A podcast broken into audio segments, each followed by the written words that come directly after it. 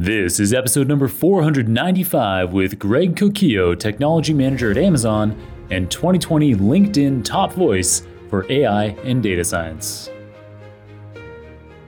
Welcome to the Super Data Science Podcast. My name is Jon Krohn, a Chief Data Scientist and best-selling author on deep learning. Each week, we bring you inspiring people and ideas to help you build a successful career in data science. Thanks for being here today, and now let's make the complex simple.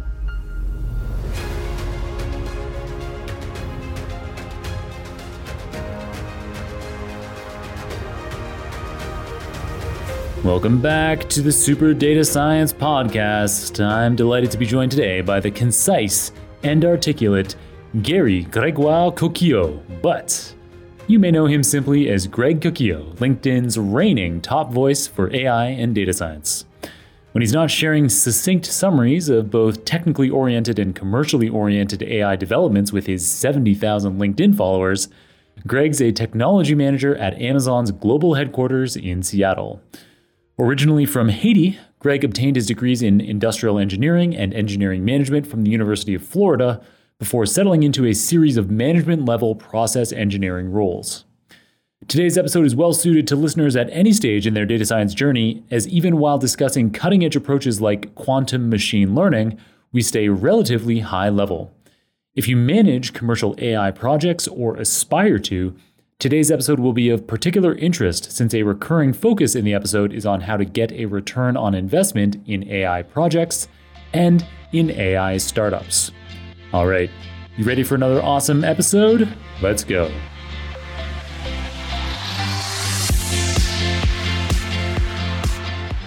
Greg, welcome to the program. I'm so excited to have you here. I've heard so much about you and I can't wait to learn from you on the show. How you doing and where are you calling in from? Jon, thank you so much for having me. Uh, I'm super happy to be here as well. I'm calling from Seattle, Washington. Oh, so yeah. yeah, yeah, yeah. Really nice. How's it going out there? Pandemic uh, starting to go away. Things are yeah. opening up. Absolutely, we're starting to see an adjustment in uh, no, people's normal lives. So uh, we're starting to see the normal things coming out. So restaurants are opening, uh, nice. the gyms are opening, no no problem. Um, simply, a lot of people are taking the chances of getting vaccinated, doing the right thing, of course. So uh, yeah, it's great to see to feel like you don't have to to to get so rigid with the rules. So I'm feeling a little yeah. bit more normal now the bad side is Seattle, more traffic now. So yeah, exactly. That was one of the. There's definitely been a few great things about the pandemic. Like here in New York, especially in the beginning, like April 2020, I could run around, bike around anywhere I wanted. There was never any traffic. If you needed to get somewhere in a car, exactly. it happened instantly. Exactly. Uh, and now me- we're back to our six mile an hour. Yeah. Slog. Yeah. takes me um, 25 minutes to get to the office and with traffic you can you can triple that time easy so yep yeah um, I've only been out to Seattle once, but I really enjoyed it. I was there for one night. Um, I'd been skiing, and oh, man, I can't even remember where I went skiing. But there was a huge snowstorm a couple of years ago, maybe a year before the pandemic. And uh, wow, I can't believe I can't remember the mountain. But there's beautiful skiing out there in the Rockies and it was about a two hour drive into Seattle, and I flew out of there. So stayed one night. I don't know. Didn't really see much of the city. oh yeah, yeah, yeah. But it well, seems like a really nice place to live. You're not alone because when I showed up here, I was it was right in the middle of pandemic. Uh, oh. Two weeks later, oh. it was like, hey, everybody needs to stay home. Can't see anyone. Ah. So really, my my training at work was remote, and uh, never had a chance to explore. So hopefully this year, you know, we're gonna start by the end of next this by the end of this year and into next year, we'll get to explore a little bit more. So that's one thing I'm looking forward to. Nice. So you moved out to Seattle to work at Amazon. Yes. Um, and that's their biggest. That's yeah. Their, yeah. Their, their biggest main, office. Main right? office. Main office yeah. Seattle. Mm-hmm. Um. And so, yeah. So we'll talk a little bit about your work, but first, I want to talk about uh, how we know each other. So Harpreet Sahota, who was on episode 457, uh, I kind of was aware of you through him because you show up in his happy hours. I haven't been to his happy hours, but I he posts photos from there, and so I see your face. And so you've been on my radar for a little while. I was like, you know, I can't wait to like have the opportunity to talk to Greg and see if he wants to be on the Super Data Science podcast. And then you were at Data Science Go in April. So Data Science Go is the conference affiliate of the Super Data Science podcast. And uh, I reached out to the Data Science Go organizers and I said, Have you had any speakers recently that were absolutely amazing? Because I'd love to get them on the Super Data Science show. They recommended you. And I was like, Great. I asked you right away because I was like, I've known about Greg for months. and now finally I get to have you on the show. Um, oh, you've also been on Harpreet's podcast, right? You've been on his data, his Artists of Data Science podcast. You were talking about product management. Um, yeah, that's uh, that's right. It's it's such an honor, and I and I thank the Data Science Go team uh, for for this referral. I, I am truly uh, humbled by that, and you know who can miss Harpreet's uh, happy hour? I can't. I can't afford to miss this, right? So uh, I try my best to be there every Friday. It's such a very uh, great um, environment to discuss data science uh, for data science folks and non-data science folks. So it's very welcoming. So I, I truly appreciate uh, being there and learning from everyone participating there. And uh, thanks for finding me there too. So I'm uh, now I'm on the Super Data Science. Uh, uh, yeah, you're here. It's happening. So, yeah, that's great. So you are a prolific content creator, and this is kind of you know, see you pop up, and then I see you just I guess it's like a second degree connection on LinkedIn initially I see tons of content because every day you're posting really valuable content. You post really great data science blog posts. You post academic papers and you write summaries of everything you post. But for academic papers in particular, it's really helpful because you kind of you bring home the main point of that paper. Um, you post courses, you post textbooks, and people like it so you've got 70,000 LinkedIn followers at the time of recording. By the time this is live, it's probably going to be way bigger. and um, and you've been recognized for it. It isn't just the quantity of people. It isn't just me being the host of the show. In 20, you were recognized in 2020 as a LinkedIn top voice in data and artificial intelligence. So I don't know if you're going to have anything to say because I'm probably just embarrassing you. Man, uh, but, I, am starting to feel my head get so big, but you know, it might explode. So, but yeah, it's uh, for me. You know, when I especially research papers, for example, right? So they can be a pain to read, but I like the short ones. Short ones meaning ten pages or less.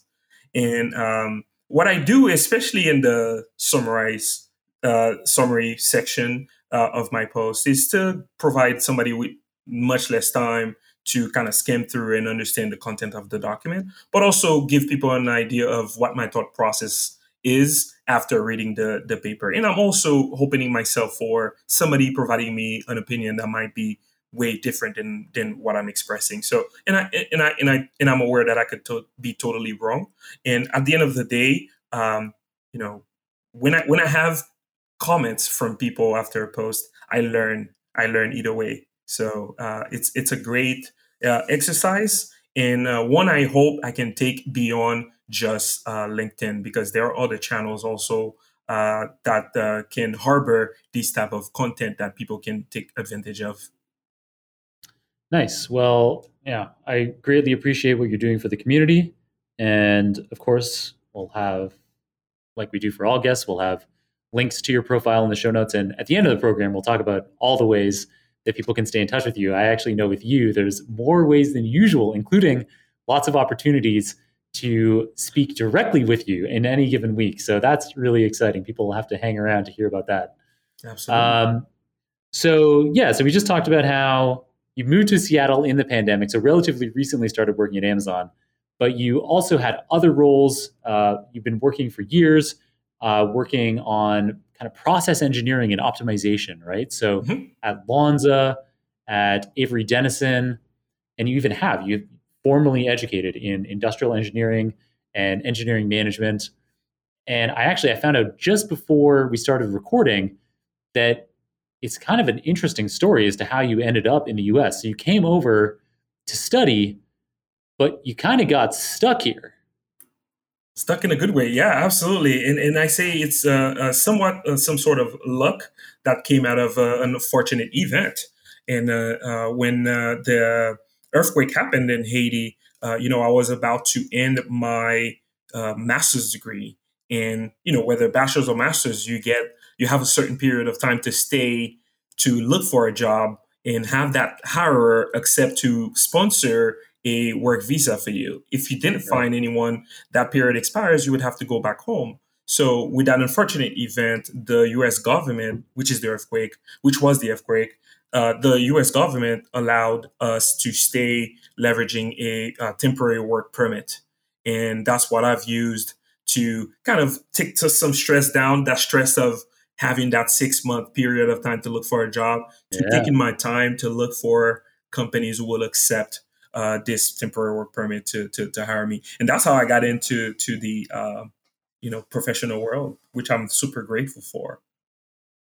Well, yeah, I mean, it's uh, it's really great to have you here. Obviously, uh, you're an enormous force in the data science community, and uh, I mean, I guess that same, at least in terms of the content creation, I guess you could do that from anywhere in the world.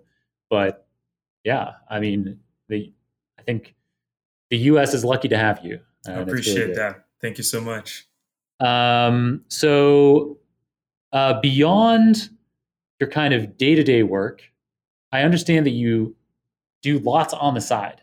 So you provide not only in content creation, uh, not only in your day job at Amazon, but you also can help people out in other ways on the side. So, do you want to tell us a bit about that?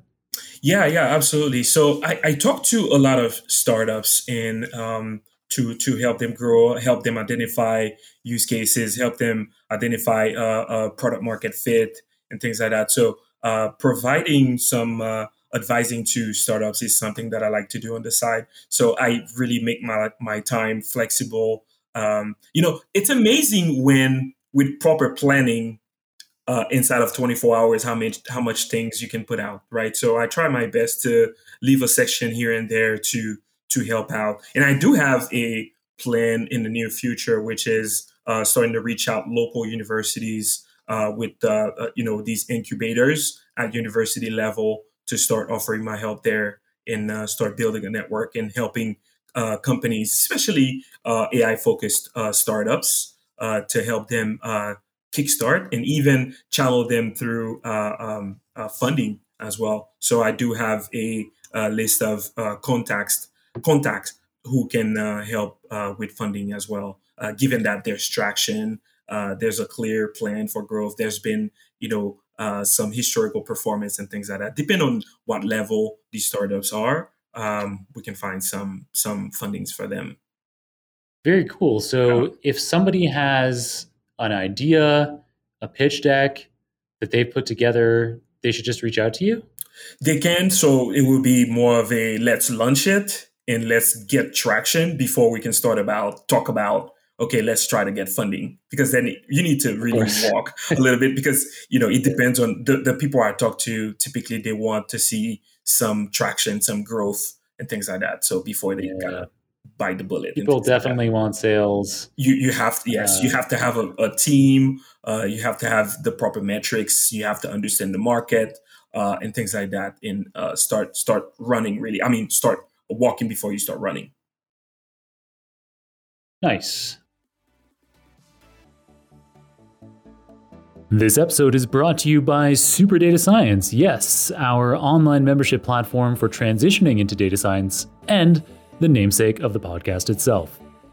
In the Super Data Science platform, we recently launched our new 99 day data scientist study plan, a cheat sheet with week by week instructions to get you started as a data scientist in as few as 15 weeks. Each week, you complete tasks in four categories. The first is Super Data Science courses to become familiar with the technical foundations of data science. The second is hands on projects to fill up your portfolio and showcase your knowledge in your job applications. The third is a career toolkit with actions to help you stand out in your job hunting.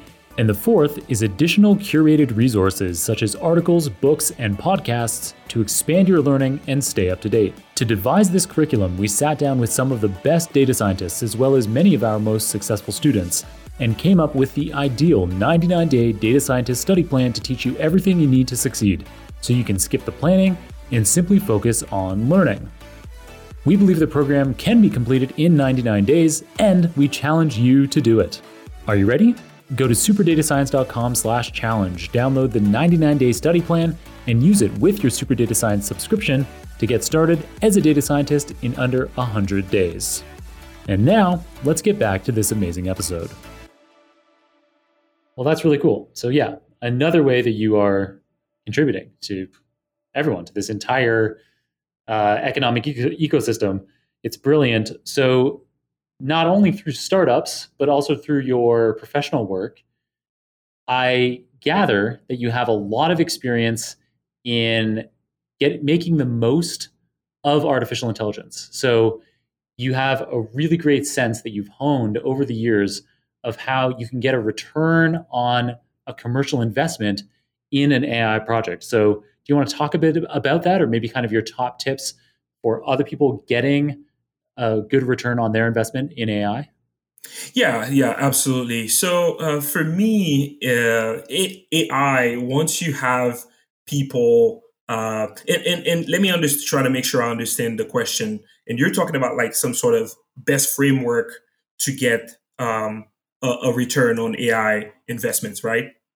Yeah, if you have something like that, that would be amazing. Yeah. yeah. So so one thing one thing I, I, I keep talking about and, and I that really caught my eyes is uh, this company called Element AI. They, Element AI. That's yeah. uh, Yoshua Bengio's company in Montreal, right? Yes. So yeah. they built this AI maturity framework, which I think everybody should use. A lot of times people want to say, uh, oh, uh, I can leverage AI to get myself to the next step. And then they start and then they get stuck. The first step to me to understand how AI can help you is one, realize it's a tool that can be used amongst different tools. Uh, it requires a mindset, a culture, mindset change, and culture that needs to start from the top. Uh, now, another thing too is before you do anything, you have to be able to uh, evaluate your maturity level. So, which I'm coming back to Element, which has this great framework. Uh, it's a five by five framework uh, that you can check where you are on the maturity level. So, whether you're exploring, you're experimenting, you're formatting, or optimizing, or transforming uh, a, a, a section of your company or your whole org. And then you have those different section of your organization that you need to uh, measure against that. You have strategy, uh, technology, people, data, and uh, governance. So once you understand this, then you need to understand how to separate the use cases. Sometimes we focus on the very short term deliverables, typically that are tied to uh, money uh, which is let's quickly win more revenues by leveraging AI to better uh, uh, provide recommendations to our users, or more long term strategic transformation of your business, which is more like how can I uh, improve the user experience when they go to my website? How can I, you know, improve the customer service experience? Once you know we start kickstarting this process and things like that. So those are the more long-term transformational things. Once you understand these use cases, you can understand how to go about it with that framework. I think it's one of the best that I've seen out there. Nice. That is a very specific framework that will really help people out. Now, I just realized that so we were going to get to audience questions later, but I think we've actually answered one of the audience people's questions already. So Ber- Bernard Tumanjong, um, whose last name I'm surely mispronouncing, who's a software engineer and machine learning engineer, he oh. reached out to ask you on the podcast um, what framework should organizations consider to formulate a stable, enduring, long-term AI vision. And I'm pretty sure you just nailed it. Yeah, so, yeah, yeah. I think I think I, I, remember seeing something like that. In in in to me, it's it's the best one. And this is the first step, in my opinion, to understand what kind of return on investment you want to have. And uh, you have to really learn how to, to even crawl, right? Before you uh, get to project execution and things like that. So, absolutely. Nice. All right, so let's go right into the audience questions. So we had Bernard's there already. The next one is from Serg Masís, who is someone that I've known for years. He was the MC at a talk that I gave at an open data science conference back when conferences were still in person. And he's the author of Interpretable Machine Learning. Mm-hmm. He has a great question for you um, that is relevant to his background, but I think will be relevant to a lot of listeners as well, which is that Serg is a startup founder. And so he's interested to know from you, based on your experience advising AI startups, what data science skills or attitude is most needed to succeed with an AI startup?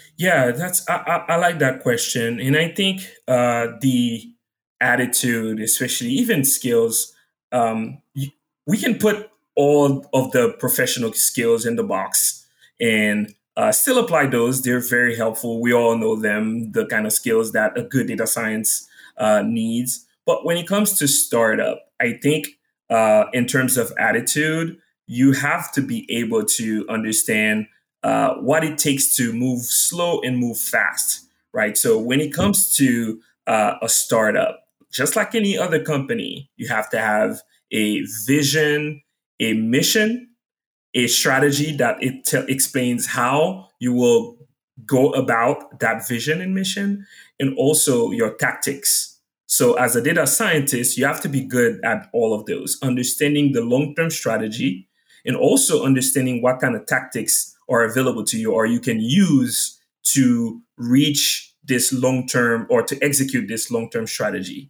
And being quick in the tactics helps you iterate fast, help you try different things, and which is the core of a data scientist, right? They try, they're explorers they find things, they discover, they try, they they they confirm things. So uh, being quick on these tactics is what will get you uh, uh, above water as a startup up to you know uh, future success. Nice, that's a great answer. And I guess with that iterating tactically, that's to solve both your machine learning problems as well as your business problems, right? Correct. Correct. It doesn't change. It is the same thing as we were saying uh, an AI startup or non-AI startup. It's the same thing. From a business perspective, you want to be quickly uh, iterating uh, because you want to be faster at that point. Nice. All right. Well, that was a really clear answer. Um, thank you for that, Greg. So, yeah. next one is from Kenneth McCabe, who is a data analyst and also an MBA candidate. And so, Kenneth is wondering what data science methodologies and models you've used most in your career. So I guess you know which yeah. ones have been most useful to you. Yeah, um, mostly in my career, I've seen uh, cl- classifications. Uh, uh, so supervised models. Uh, is it is it a cat or a dog? So just being uh, very uh, high level here. One of my past companies were leveraging a computer vision to determine whether the product was good or bad uh, and the product was flying on a conveyor belt at high speed. So uh, really, classification is really so labeled data uh, was uh, a leverage. Hopefully, uh, over the next uh, couple years, I've adventure a little bit more about on unsupervised um, models. but you know, it could be you know even an NLP performs perform different tasks there as well. So it could be uh, something like uh, summarization uh, or uh, translation, uh, name uh, entity recognition. those are the different things that I that I've seen so far. Nice, very cool. Yeah. Um, thank you for that one, and we definitely have time for a couple more here. So um, here's a good one from Nikolai Kurbatov, who is an AI project manager as well as a data scientist. Nikolai is based in Russia and he's engaged with me a lot on the podcast. He always has great questions. So he asks, What is the most common thing um, that you've experienced in terms of trade offs for ML models pushed to production. So, in most cases, we have to choose between quality and speed. Um, but he's also interested if there are any particular trade-offs related to uh, implementation. Yeah, that's a, that's an awesome question. I really like that one. And the most common that I've seen is trade-offs in terms of risk. Uh, typically, we want to uh, uh, leverage AI to remove the human factor, and um, whether it's human or machine, there's always room for error. And sometimes you will have a trade off between uh, systems where uh, humans tend to be a little bit more accurate but slower versus right. a machine which is faster and a little bit less accurate and try to understand what are the risks of that lower accuracy so being able to translate that into a uh, business risk uh, is the trade-off that you like to talk about with your stakeholders if machine predicted wrong, what is the risk to the business? And can the business support it? And most importantly, how can the business mitigate when that error shows up? What are the processes? What are the tools? Who's responsible for capturing this uh, uh, error? Who's responsible for addressing it? And who's responsible for continuously training these models to make sure that these errors don't increase or improve over time? Right. What a great answer. I didn't, I, oh, well, I don't know what I was expecting, but I wasn't expecting that. And that was a great answer. I love that. Yeah. Um, and so I guess uh, one of the things that people could be thinking about specifically, perhaps um, following on from what you said, is uh, when they're retraining their models or having the models in, in production to have uh, systems in place to be looking out for feature drift, to be looking out for inputs changing beyond the inputs, the range of inputs that we saw in training the model. Yeah, absolutely. And and you know, even prior to prior to deploying, you want to have alignment with business side as well.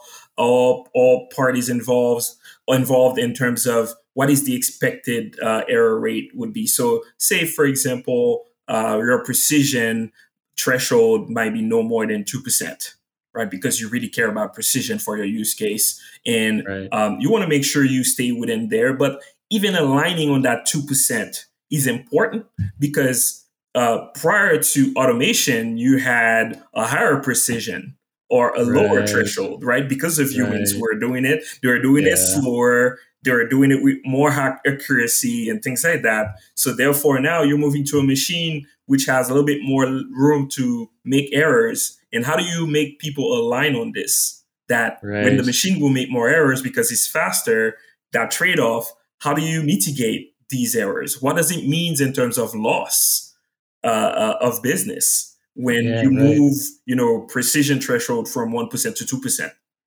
Maybe a small yeah. number, but it's a huge risk for a big business. Right. So if if we like kind of just play around with some numbers here. So if you had a 1% error rate when humans were completely in charge of this process. So like one in a hundred customers complains. Mm-hmm. Um, but now all of a sudden with this automated process, um, it's faster.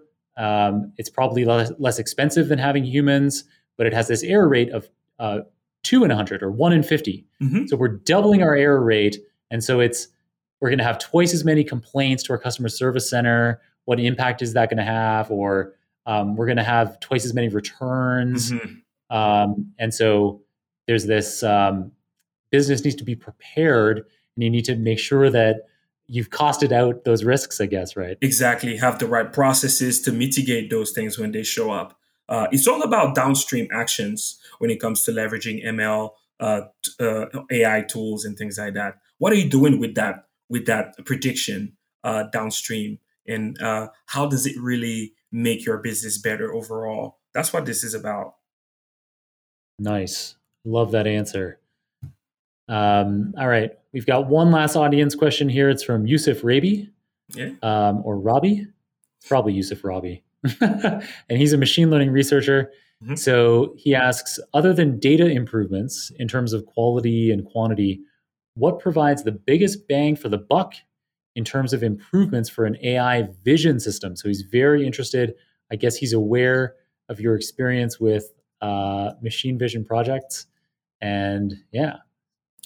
Yeah, so uh, this question is quite interesting because uh, he did hit the the best bang for the buck, right? You're talking about a computer vision system, and you're already feeding it quality uh, images and things like that. Uh, I think the next bang for your buck is taking a look at the whole cost of ownership of your system.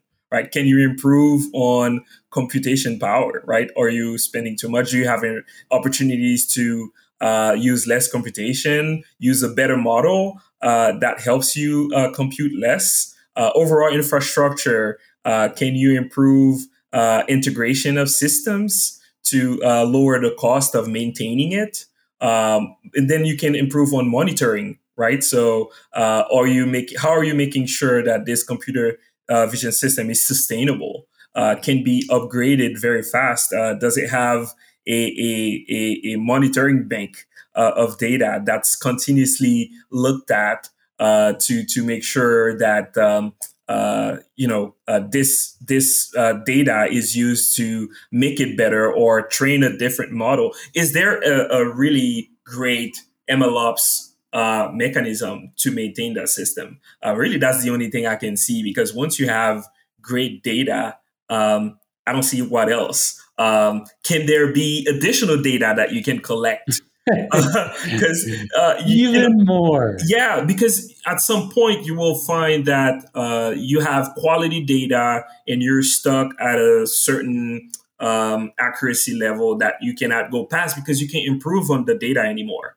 Well, what other data can you go out there and grab and label and feed into this model to make it better? So additional data collection is another way to look at it. So I, I see three monitoring mechanism, additional data collection, and improving the total cost of ownership. So those are the three areas that you can take a look at. Nice. A wonderful answer. I mean, you have great answers to all of these questions. Appreciate uh, it which uh, leads me to my kind of big series of questions. So, uh, in researching for this show, I discovered that you're developing quite a bit of an interest in quantum machine learning. so, I've seen you posting about it a lot. Um, I see that you have a certificate from IBM on quantum computing. And so, I think it's a fascinating topic, and I'd love to pick your brain about it. So, I guess, first of all, what is quantum computing? How is it different from um, traditional computing? Yeah, uh, so I will attempt to answer this as Greg Coquillo trying to understand this complex world of science and the curious Greg Coquillo and me who will try to help everyone else listening to this uh, understand. So, uh, I guess quantum computing is the idea of exploring the uh, world of quantum mechanics and leveraging these characteristics to build a computer that you know does just that compute uh, compared to a classical computer. When compared to a classical computer uh, classical computer is equipped with bits who can be either zero or one. Uh, however a quantum uh, bit which is for short qubit can be both zero and one through a phenomenon called superposition. Um, this is something that allows uh, quantum computing through the um, uh, manufacture of quantum circuits, which are gates that allows you to perform certain instructions called algorithms to compute them faster than normal because you have two states at the same time. So you right. can reduce computational power uh, uh, by m- millions, right? So it depends on how complex uh, the, the most complex factorizations or the most complex um, search algorithms and things like that can be performed much faster with quantum computing. And the last thing I'd like to say is with quantum computing, which is still, even though we've been working at it for so long, seemingly, it's still at its infancy. Still, no one knows what will come out of it at the end um, because it's a very noisy environment.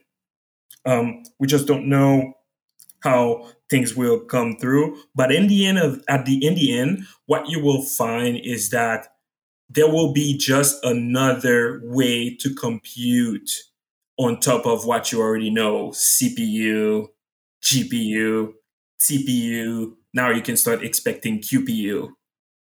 And mm, they will be they can be focusing on specific use cases that may want much powerful computational powers. And we can talk about different industries that can leverage these. So drug development, uh, biology to synthesize new materials, uh, material science, very complex things, uh, uh, very complex use cases that requires simulations for airplane makers and things like that uh, that require huge amount of data, huge amount of combinations to simulate the right way to perform something. Quantum computing can be helpful there. Cool. I I did not know.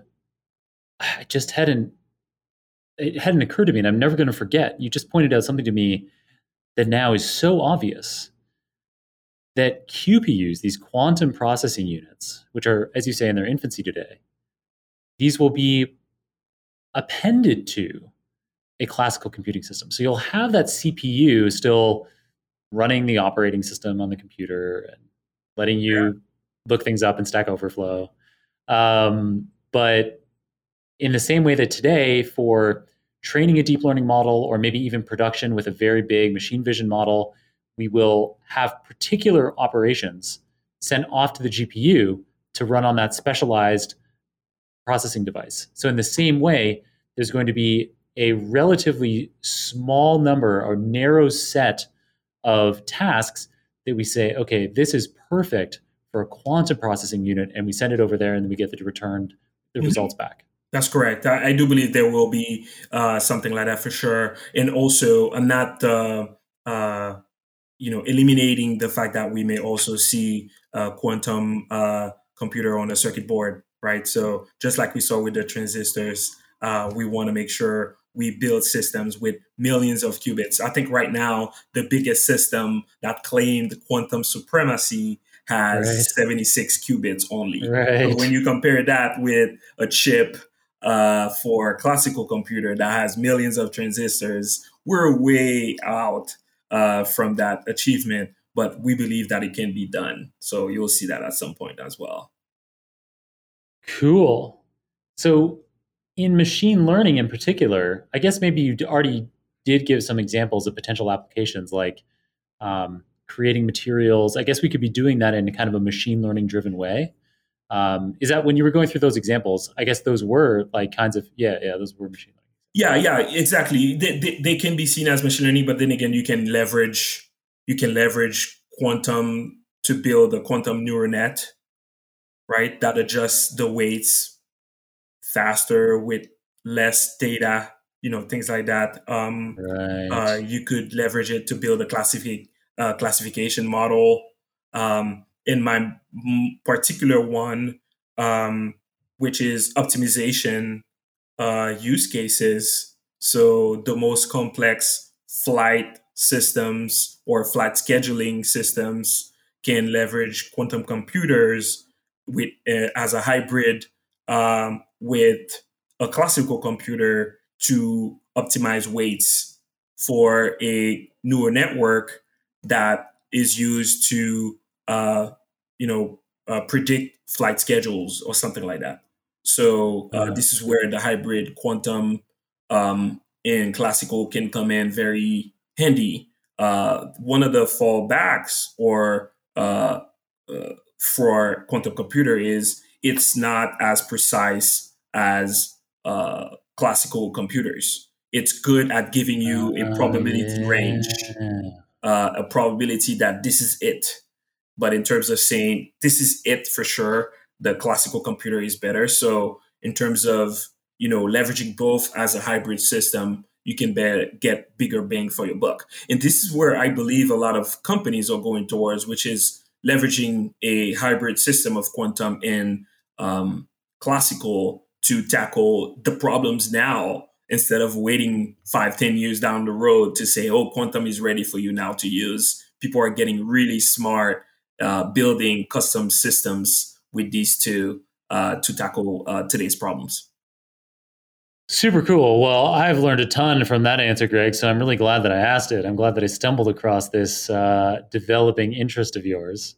Yeah. Um, so, do you have any particular recommendations of uh, tools or resources for people to learn about quantum computing or maybe even quantum machine learning themselves?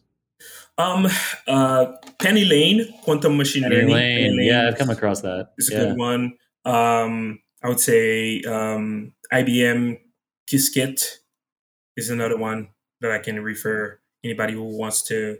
How do you spell that? Qiskit? Qiskit? Uh, Q I S K I T. Ah, all right. Yeah. Yeah, I'm glad I have you pronouncing that for me. Nice, Qiskit. Um, sweet. All right. Well, I'm going to check those out right after the show. yeah. Um, I'm actually I'm so all of this, you know, I get you on the Super Data Science show. You think you're doing something for the audience, but really, all of this was just for me. Man, you're Because- the mastermind behind this, huh? well, because I'm giving a talk on September 10th, an intro. It's just a 20 minute talk, but it's an intro to quantum machine learning. I'm giving it at the Machine Learning Conference, which is going to be in person in New York City Mm. um, at this cool nightclub called 235th Avenue. But it's it's there all day. It's not like a party in the evening, but they like they've rented out the nightclub from like 8 a.m. to 6 p.m. Wow. and doing this 20 minute talk on intro to quantum machine learning, and I don't know anything about it. Almost everything I know, I just learned from you. You will Um, not be. Uh, you know, you will not regret visiting PennyLane for sure. Nice. Uh, you'll find a- what you need to know. that was actually, you know, it was stumbling across PennyLane that led me to think, you know what? It looks so well explained here. I bet I could do a talk on this. And then I submitted the talk. And when they accepted it, I was like, oh no. now you're fully stressed. Now you truly you need to rely on PennyLane. So yeah, Yeah. absolutely, absolutely. So, Let me know if you need yeah. help with that too. So I, I'm happy to, you know. yeah, I may need to fly you in. no, from a preparation standpoint, for sure. Um, Yeah. Awesome. Yeah, I would definitely appreciate your feedback on that. Okay, sweet. So, all right, you've answered so many great questions from me and from the audience. We've got to learn a bit about your background as well. Um, do you have any uh, books, uh, a book recommendation for us? Um, yeah. So the there's one that I'm reading right now that uh, uh, I've been very slow, like it, digesting it. It's called Algorithms to Live By. uh, by uh, Ah. Brian Christian and uh, Tom Griffiths. And uh, it's really uh, an exploration on um, how computer algorithms um, can be applied to our everyday lives. And uh, it can help you solve common decision making problems. So I'll, I'll give you one quick thing. Uh, this book has helped me understand the process of caching better than anything else. Mm. Um, so, and it leveraged the use case of a library who's, that stores recently uh, rented books in a bin at the entrance of the library versus putting it back in its place. Because Right. these recently re- rented books most likely are the most popular ones. And they felt Right. like people could just use them fast as possible instead of having to walk in the back into the sections of the library to look for it. So they cached it at the front desk for people to retrieve as fast as possible. So, which is an idea of caching in computer. So, yeah, yeah, a yeah. cool thing to see that what computers do, we do it on a daily lives and on a daily decision making. And, you know, it's amazing that we're able as a human species to be creative enough to teach a machine to do what we do on a daily basis. So I think that was fascinating. So anybody can enjoy Yeah. this book. And caching can be hugely useful in machine learning. So, with my company, we have this very computationally expensive process for taking natural language documents and converting them into this vector representation. So, this one dimensional um, vector of numbers. And that process, if we were to try to run that every single time we ran our models to make a prediction, it would take like days. You'd be Mhm. sitting at your computer, uh, you'd make a query, and you'd have to wait days to get a result. But we can cache those vectors uh, and have them readily available. And then so we can give you results in an instant as opposed to in days. Mhm. And so, yeah, so this caching idea, the library book analogy, um, yeah, can be hugely, if, if people aren't aware of caching, I definitely recommend learning about it either from the algorithms to live by book um, Mhm. or more generally because it can really, it can be a game changer for productionization of your models. Absolutely. Absolutely. Nice. All right, Greg, we're reaching the end of the program, but I promised at the beginning of the show that people would be left with opportunities to get in touch with you uh, in real time. So, what are the best ways? Obviously, we've got your LinkedIn. Mhm. Uh, I've already mentioned that. So, people should follow Greg on LinkedIn. That'll be in the show notes um, where his profile is if you want to follow him. And in addition to that, where can people find you? Yeah, absolutely. So if you want to catch me live, you'll find me definitely every Friday uh, around 2.30 Central Time, I believe, at the Happy Hour, uh, Data Science Happy Hour, uh, hosted by the one and only Harpreet Sahota. Uh, that's on Fridays. Then if you want to catch me on Saturdays, um, they're uh, Saturdays around 9 a.m. PST. Sorry for giving you time zones all over the place. But this is with my family, the integrated machine learning, uh, led by uh, Dr. Thom Ives in uh, Life uh, Antari. Ah. Yeah, so I know who he is. I haven't met him yet in person, but we've definitely talked. you, you need to talk to him too. Yeah. Yeah. All right. You should get him on the show. You should get him on the show. Oh, But all yeah, right. yeah, I think uh, uh, this is where anybody can find me live, and uh, happy to talk to anyone. But also feel free to reach out to me on LinkedIn. Um, it's uh, fairly manageable. It's been a little bit more challenging lately because of the flood of messages, and LinkedIn is not the best UI to manage messages. No, but I'll try my not. best to respond to you at some point. So Nice. Well, that's super kind, Greg. I can't believe how much you give to the community, but it's certainly paying off in terms of how many followers you have and the LinkedIn Top Voice Award. So, uh, yeah, just keep on trucking, Greg. So excited to watch how your career continues to develop and the huge impact that you make on people's lives. And hopefully, we'll have the opportunity at some point in the future to have you back on the show and catch up with you. Jon, I'd be happy to return, but thank you so much for having me for the first time ever. Uh, it's an honor, it's a, a humbling experience, and I'm looking forward to hearing more. But also, most importantly, I'm looking forward to seeing you grow with this great podcast of yours. So thank you so much. Thank you, Greg. All right. Catch you in a bit.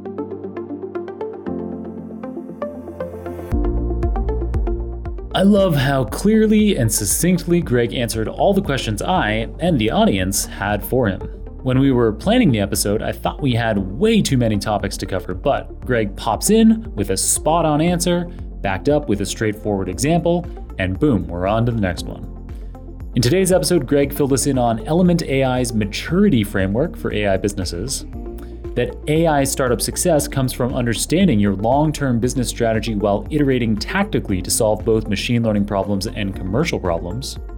That while machines typically are much faster than people, they tend to be less accurate. So, when automating a business process, you need to be sure the business is prepared to mitigate, capture, or address the risks from this that while quantum machine learning is in its infancy, some optimization problems like flight schedule prediction are likely to be revolutionized by quantum processing units in the years to come. In particular, Greg pointed us in the direction of PennyLane and IBM's Qiskit for getting started with quantum machine learning ourselves.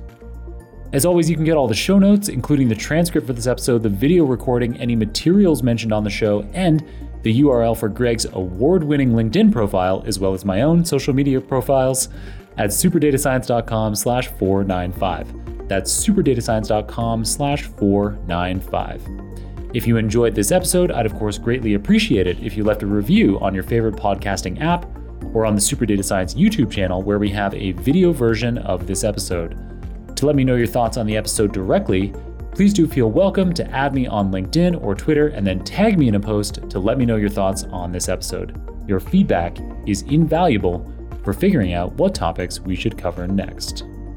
All right, thanks to Ivana, Jaime, Mario, and JP on the Super Data Science team for managing and producing another amazing episode today. Keep on rocking it out there, folks, and I'm looking forward to enjoying another round of the Super Data Science podcast with you very soon.